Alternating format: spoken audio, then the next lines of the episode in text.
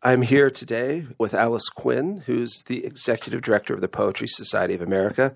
And she's actually stopping by before she teaches a class at Columbia University, where she's a, a professor in the graduate school. Alice, among her other jobs and achievements, she was the New Yorker's poetry editor for 20 years, from 1987 through 2007. Prior to that, she was an editor at Knopf. She's the editor of Edgar Allan Poe and the Jukebox, which is a collection of Elizabeth Bishop's uncollected poems, drafts, and fragments. And she's here because it's April and it's Poetry Month. So we're going to have a conversation with Alice. And I thought to begin, since some of our readers will will be familiar with you and the work you've done over the years, some won't be, I wanted to ask about your background and maybe how you fell in love with poetry. Uh-huh. Uh, because I know there's a kind of commonweal story in there too. Oh, Uh, but I, I'll let you tell it. Yeah. Yeah.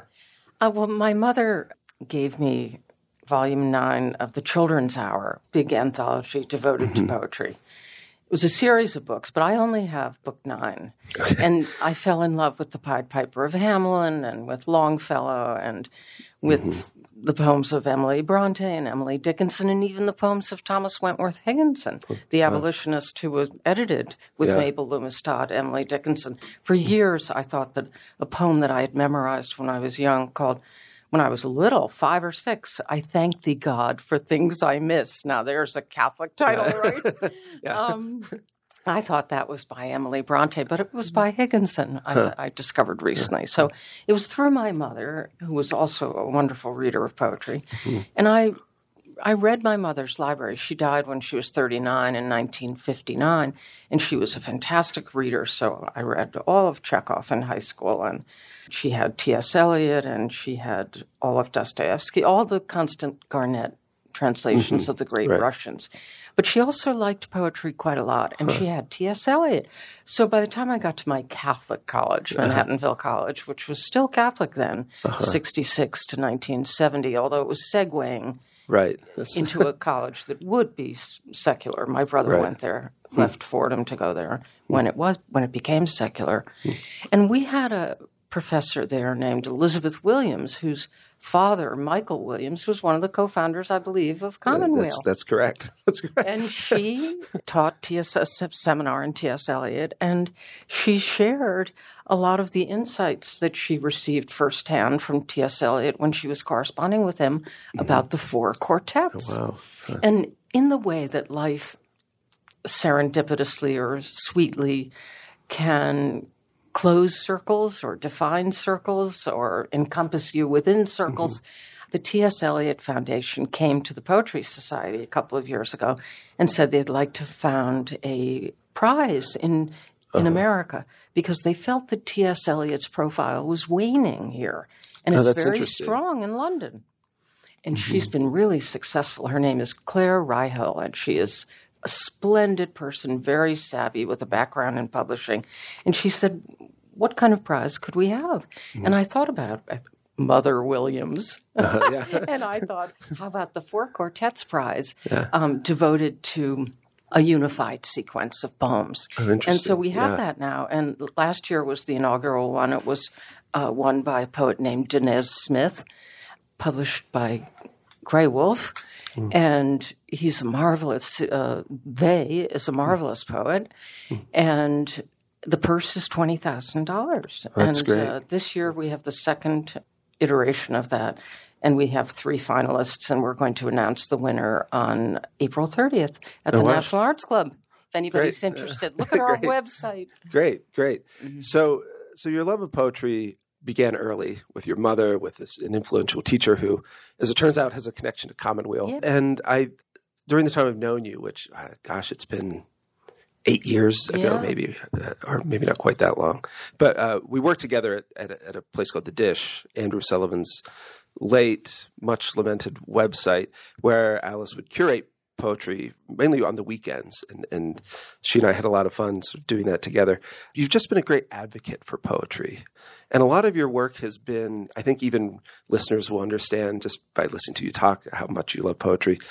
A lot of your work has been bringing poetry to the public. And, you know, I, I was thinking even your work at the New Yorker uh, was bringing poetry to the public in a certain kind of way, right? Because, uh, you know, the New, your average New Yorker reader it's not clear what other poetry they're reading, right? It's Right. a general interest magazine with political reporting and, uh, you know, fiction, long essays, book reviews. And your work with the Poetry Society of America has been, you know, bringing poetry to the public. Your work at the Dish was bringing poetry to a kind of wide audience. And perhaps, I don't, I don't want to say most famously, but you were responsible for the poems on the subways, mm-hmm. right? When that program first started, the subways here in New York. So we can talk about that in a number of ways. But I was interested in what you thought about what kind of poetry did you look for? I guess it would depend on the venue, but what makes for poetry that's accessible to the public? That almost anyone can can read and feel moved by. Since so much of your work has been bringing poetry to the public, what are your thoughts on that in general? I suppose. Well, people might be interested in the process of how we Oh, yeah. choose the poems for the subways. Um, we, Yeah, maybe start with the subways. That's a good uh, we, concrete we example. We just had the 25th anniversary last year of this program, Poetry in Oh, Motion. wow. And we had a lot of celebrations in Grand Central, and Billy Collins wrote a Grand Mm-hmm. Central poem for the, I think, centennial of, of Grand Central, but he also wrote a Second Avenue poem for the launch of, of that subway line, and that was Right. part of the 25th anniversary, too. We read and read and read at the Poetry Society of America, and we send perhaps 17 or 22 poems over to the MTA, to the department called MTA Arts and Design, which is run by Sandra Bloodworth, a very, very significant, talented person who's been running that department for a long time and is responsible with her team for all the art, all the mosaics, all the all wow. the Second Avenue Yeah. amazement. Yeah. Um, and now, under her wing, we have the protection of her department mm-hmm. for this program, which we lost for a couple of years between 2010 and 2012 to a prose program called Train of Thought. Oh, which really? did not work out. it launched with the opening of, of Kafka's The Metamorphosis uh-huh. about waking and discovering that the man awaking and discovering that he's become a cockroach. That did not yeah. go over well with New Yorkers. So what happens is after about two weeks, if we don't hear back from the MTA, I'll mm-hmm. gently After you've sent the poems over. Yeah. nudge them. Mm-hmm. And one of them, if not Sandra, her deputy, will say, Well, we really liked one. Mm-hmm. And then we will scrabble around and send another eight or 9 and uh-huh. they'll choose two from the first batch. And I uh-huh. love that because uh-huh. it suggests that they're reading and rereading. Mm-hmm. And when I was at the New Yorker, the way I sifted the poems that came in every day, and there were 100s and hundreds every week, Yeah, of sure. course if I had a response to a poem, which was that shift in inwardly that I Yeah. feel, that Mm-hmm. I've been led to, that I've been prompted to, just a little mysterious shift. It can be a large shift too. Mm-hmm. Something that signals to me that a poem has been successful Yeah. in affecting me. Then I set it aside, and a couple of days later, with the pile of poems that I've set aside over Yeah. the week, I would reread them if I had that same experience again of reading that poem, and then I would reread reread it, and then I write, would write a note to the editor in chief and describe my response to it. So there were a lot of layers to. Hmm. Oh, that's really interesting. job, um, to selecting, and Yeah. I would say that each of you know each of the editors would would say yes to 17 of 19 Right. you know recommendations of mine. And and then I would chip away at those other two and uh, about half a year down the line get a couple of poems by that poet too. And then also we had the huge opportunity at the New Yorker to kind of catch up with people. It took me a long time to catch up with Kay Ryan. But by the time I did I felt we really had taken too long to Yeah. discover her. So, in uh-huh. the course of two years or a year and a half, we actually published 10 of her short poems. And you and I had a similar experience with Jack, Jack Gilbert. Jack Gilbert, yeah. I was going to when you mentioned the kind of inner feeling a poem would create in you. It, it interested me because you did some things like this at, during your tenure at the New Yorker, where you would publish a number of poems from a poet who who maybe, like you said, you felt the magazine had missed, or or that just deserved right. the broader attention that, that a place like the New Yorker could three give them. in one issue. Yeah, which was that was the really Gilbert, great. right? Yeah, Yeah. with Jack Gilbert. Well, actually, when- Jack's last book, The Collected Poems, was coming out, Yeah. Deborah Garrison was the editor at Knopf. And I'm very proud of all the work she's done. She, she and Harry Ford turned my perch at Knopf into a mansion Yeah. of poetry. and she did. A, she was a great editor of Jack's, and you and I both loved a lot of those I- poems, and truly, David Remnick truly, loved a yeah. lot of them too. So David gave me the go ahead to take, I think, six poems, Mm-hmm. and we ran three right away. And then within, you know, Jack wasn't well, Yeah. Mm-hmm. so I wanted to run run them as quickly as possible. Then we ran another three, and I said to David, "We don't have any more." He said, "Well." See if you can get some more. so that way we strung along, and in the end, probably published ten or twelve poems of Jack's, and, and that was he deserved it. He was really Yeah. a wonderful poet. Yeah, yeah. It's it's interesting too because uh, maybe in particular because of the kind of work you do, your experience of what people mean when they say contemporary poetry is is slightly different. But I was thinking as I was preparing for this conversation, I was thinking back to our shared love for Jack Gilbert's poetry, and I was thinking just how accessible they are. yeah. Uh, I mean, it doesn't mean they're too simple or easy, but you know, you can read them and just be moved by them in a fairly straightforward way. And I'm sure you can spend more time with them and unpack the technical virtuosity or the references or allusions he makes. But but they're not poems simply written for other poets, Right. which I think is a line that gets trotted out a lot about a problem with the contemporary poetry scene. Which I- is I- less and less the yeah, case. Yeah, and sure. I so I just wondered what you thought about that. Well, The- like know- like how you kind of see the landscape of contemporary poetry right now.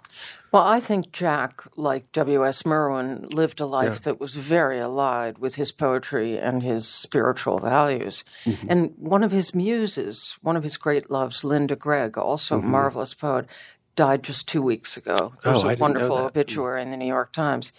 And she actually she was desperate to get into his Mm-hmm. class at San Francisco State.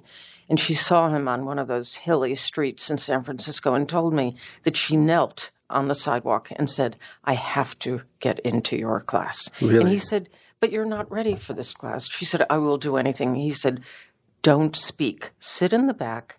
Don't speak in the class, and you can be there. You can uh-huh. you can be the, be in the class. And they fell in love, and she became a marvelous poet in her own right. Hmm. When you read Jack's poems about coming down from the mountain for a festival of a Greek festival in the springtime, and eating lamb with your hands, and being up on the top of the mountain and opening the last can of lentil soup. um, and you realize he lived that life of um, near poverty and communion with nature and a very vibrant and devoted erotic life. And one, Yeah. of, one of his most moving poems is about being with M- Mikayo. What was her name? Michiko? Or- Michiko. yeah. Uh, I'm not sure, but Yeah. she had, she was Japanese. She had a Japanese name, and she, she was absolutely entangled in wires when she was dying in the hospital of cancer. Mm-hmm. And he wrote a poem about pure and powerful and regret that he did not just make his way through that thicket of wires and hold her in his arms and lie down on the bed with her. We loved that poem. Yeah. And Truly. you know, of course, telling the story, painting the picture is not Mm. the poem. The Mm-hmm. poem has rhythm and mo- momentum and Yeah. alliteration and dark, immortal quality that Yeah. we both loved. Yeah, yeah. Well, you know, it's one of the things when we worked together at the Dish was we would choose poems for certain occasions.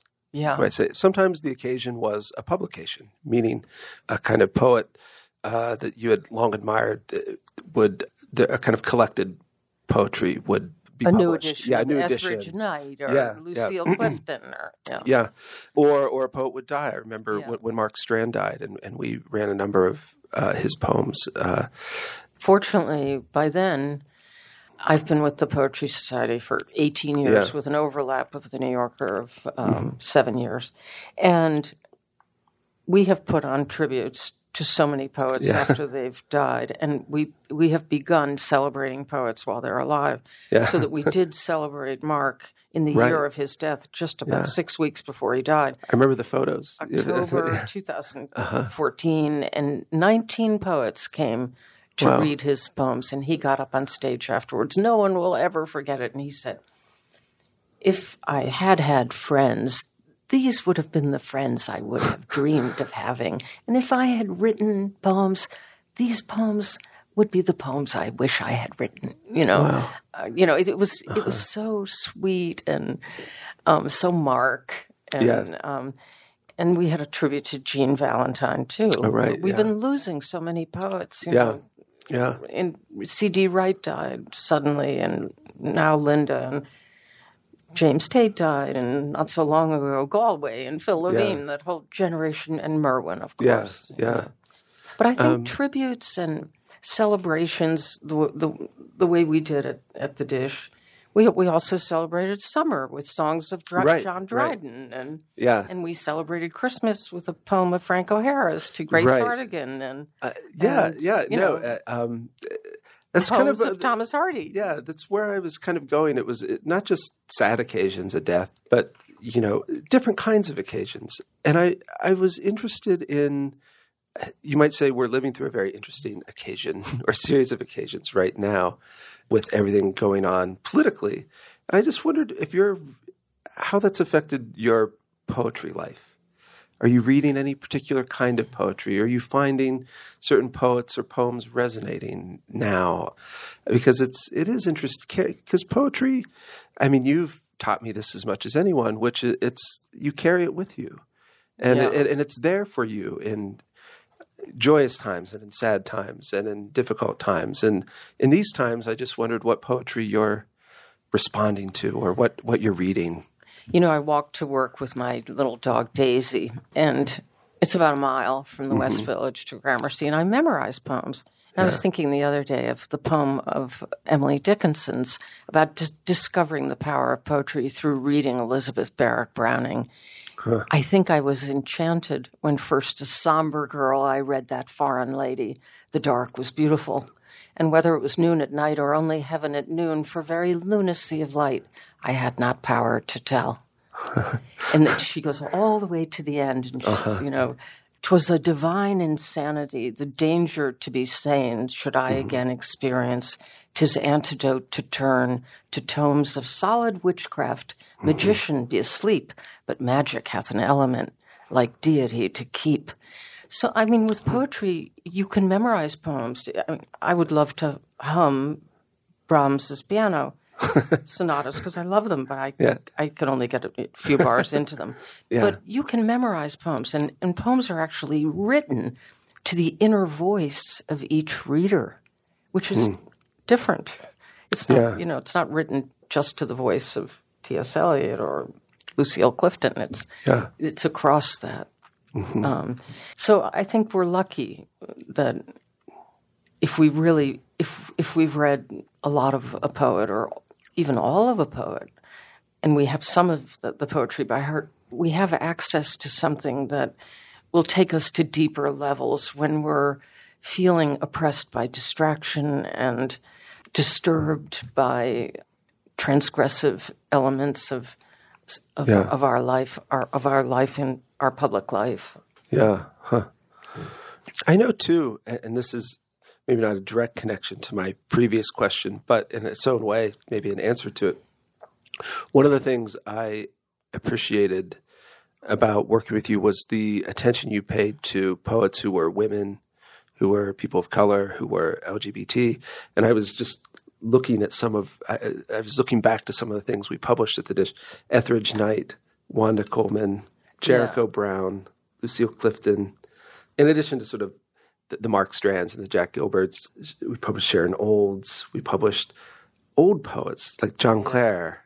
John Clare was one of the, the favorites that you introduced me to. Love John Clare.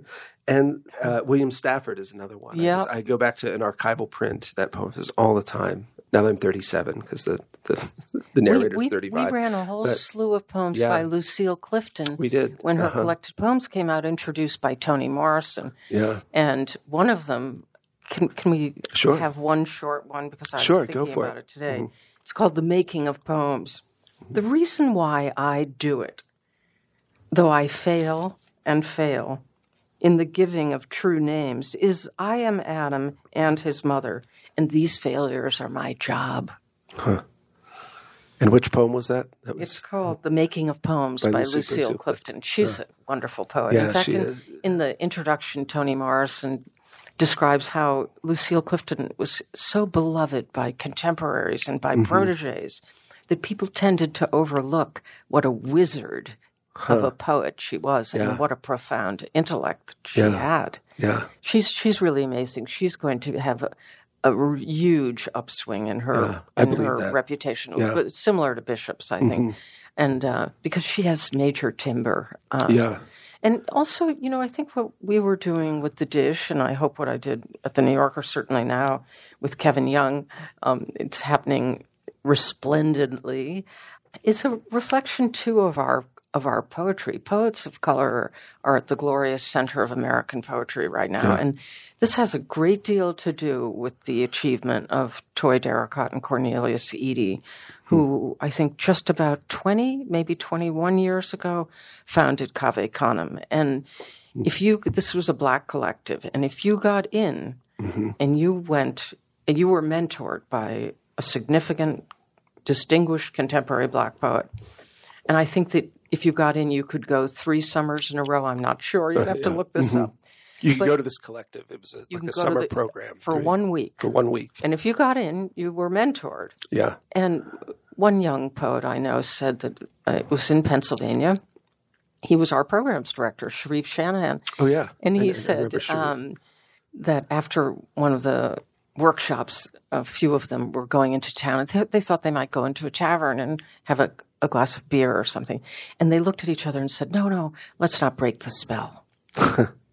That was how sacred that was. Uh-huh. And I don't believe that the people who go to Cave Canem have to have published a book in order to mentor younger poets. Right. And I think taking that onus off people to have to publish as if that's how you really prove you know how to write a poem. Yeah. Uh-huh. you know, you could write you could write 15 pretty marvelous poems, not have a book and still be ready to impart some knowledge to somebody else. Yeah. So Cave Canem and Canto Mundo and Kundiman and the Asian American Writers Workshop, all of these have been really, really good at fostering new talent and giving people courage. Yeah, it's because I, I follow along with what what you do at the Poetry Society and the, all of you do there. The event you put on it just seems very rich to me uh, in terms of the the different kinds of voices you feature and the young poets you support even and the you We're know lucky. yeah We're lucky, yeah you know. And, we work at the Botanical Garden and have poems up in conjunction with every seasonal exhibit. For, Yeah. Mm-hmm. This is our tenth year. We started with Emily Dickinson. We, and of course, we had Dickinson's poems. And then for the Monet show, we had Rimbaud and Mallarmé and Baudelaire. Mm-hmm. And then for the Frida show, we had Octavio Paz, but lots of fa- fabulous mid 20th century Mexican Mm-hmm. women poets, many of them translated by Forrest Gander, a marvelous poet in his own right, published by New Directions. Um, and so we're able to reach the public with with poems on placards up there. We've Yeah. had student contests. Jackie Woodson judged a contest because they had those glass sculptures of Chihuly. And I thought, I don't really Oh, know right. one poet who can curate the poetry walk for this show. Let's. We were honoring Jackie Woodson at our Poetry Society Mm-hmm. benefit. I said, "Why don't I read the hundreds and under hundreds of poems by the high school students? Send her seventy-five, and she'll choose some." And we've actually had a visiting poets program at Harlem Academy, just a month long every year for seven years. Mm-hmm. And four of the twelve poems she chose were by Harlem Academy Oh, wow. That's students. wonderful. So Yeah. th- that's another circle that you Yeah. feel that this is our program. It's very small, Mm-hmm. doesn't cost a lot of money. Five poets come in for five weeks and teach fifth graders and seventh and eighth graders. Then there's a celebratory reading, which happens to be tonight up in Harlem. Anyway, so I, I think we also have Poetry in Motion in Los Angeles and other cities. In, in the course of the more than 25 years of the program, it's been in 30 or 40 cities, which is marvelous. Um, you know, I, our mission is, is to put place poetry at the crossroads of life, of Yeah. American life, so that people see it in unexpected places and, and, and have a chance to engage with it completely on their own without any scrim Yeah. of, of the classroom or even so much as taking it down from the shelf. Right. Yeah. Huh. We should probably start wrapping up. But I, I did want to ask you um, say a little bit about your your stepping down as executive director of the of the Poetry Society, but they are throwing you a party, so to speak, or there will be a, a a big dinner, right? Up at And- the and- Botanical Up the botanical mm-hmm. gardens, and, and it'll be you and believe it or not, Paul Simon, Yeah. right, being honored. I'm so excited because Yeah. in the 70s at Knopf, we published his lyrics Oh, in book wow. form. And I remember his coming mm-hmm. into the office. It was like Doris Lessing coming in or Yeah. Edna Lewis, the cook. She was another regal Mm-hmm. person who came to Knopf or anyway, Mm-hmm. V.S. Naipaul. So it, it'll be a thrill, and also Paul loves poetry. As Uh-huh. as we spoke of before, we, I think we started taping. He read at the Seamus Heaney tribute, which you Oh, right. Mm-hmm. attended. He loves loves Seamus's work. I think he also read at the Philip Larkin tribute that Oh, wow. we had at Cooper Union. Which is where you met Andrew Sullivan, right? Oh, I, I think that was how the one of the one of the ways the whole dish thing Oh, came into being. right. I asked was- Andrew yeah. to read. I he- knew that Andrew Yeah, loved poetry. yeah, yeah. And you know, one thing I wanted to mention about our world of poetry is that we're always paying tribute to poets in the past too. Mm-hmm. It's not we do pay tribute to contemporary poets and Mark Mark at age eighty and Jean Valentine at eighty, and but we also you know there's a new collected Larkin, so we celebrate Larkin, or it's Elizabeth Bishop's centennial, so we have a birthday bash for her Yeah. on February eighth in 2011, and we had a wonderful event called Black Iconic Poets of the 20th Century at Cooper with a huge audience and lots mm-hmm. of music. That was really fantastic. And by the way, one of the people we celebrated, Etheridge Knight, is the subject of a new book by Terrence Hayes, which a oh, meditation on Oh, wow. Terrence's that's- that's so- relationship to his work. And it is it's really on the order of Susan Howe's My Emily Dickinson. It's Oh, really Yeah. wonderful book. It's published by Wave Books. But Matt, one thing I wanted to say was I'm, I sometimes wonder why people, I suppose, because there's no fiction society of America the way there is a poetry society of America. But Mm. wouldn't you like to go to a to a centennial of Anton Chekhov or a celebration of Herman Melville? Or I think Mm-hmm. we should have more of what what is done constantly in the poetry world throughout literary and visual and and performing Mm-hmm. They could learn from the poetry world, We is what you're saying. Yeah, yeah. from. Well, there, but uh, you mentioned a Walt Whitman, Oh, the bicentennial yeah. of Walt Whitman is launching. and this is for New Yorkers. Any New Yorkers listening to this? But you Yeah. go ahead, Alice. It's What's- launching on May 31.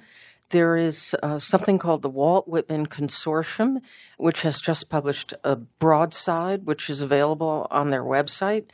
And it uh, describes all of the Whitman events that will be taking place starting in May and going throughout the whole year.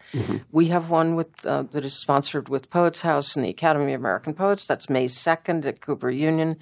We have a big program at the Morgan Library, which has a very significant Whitman show.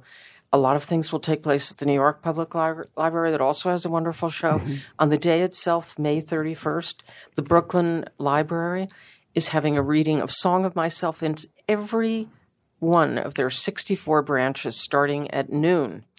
May 31, noon, every branch of the Brooklyn Public Library.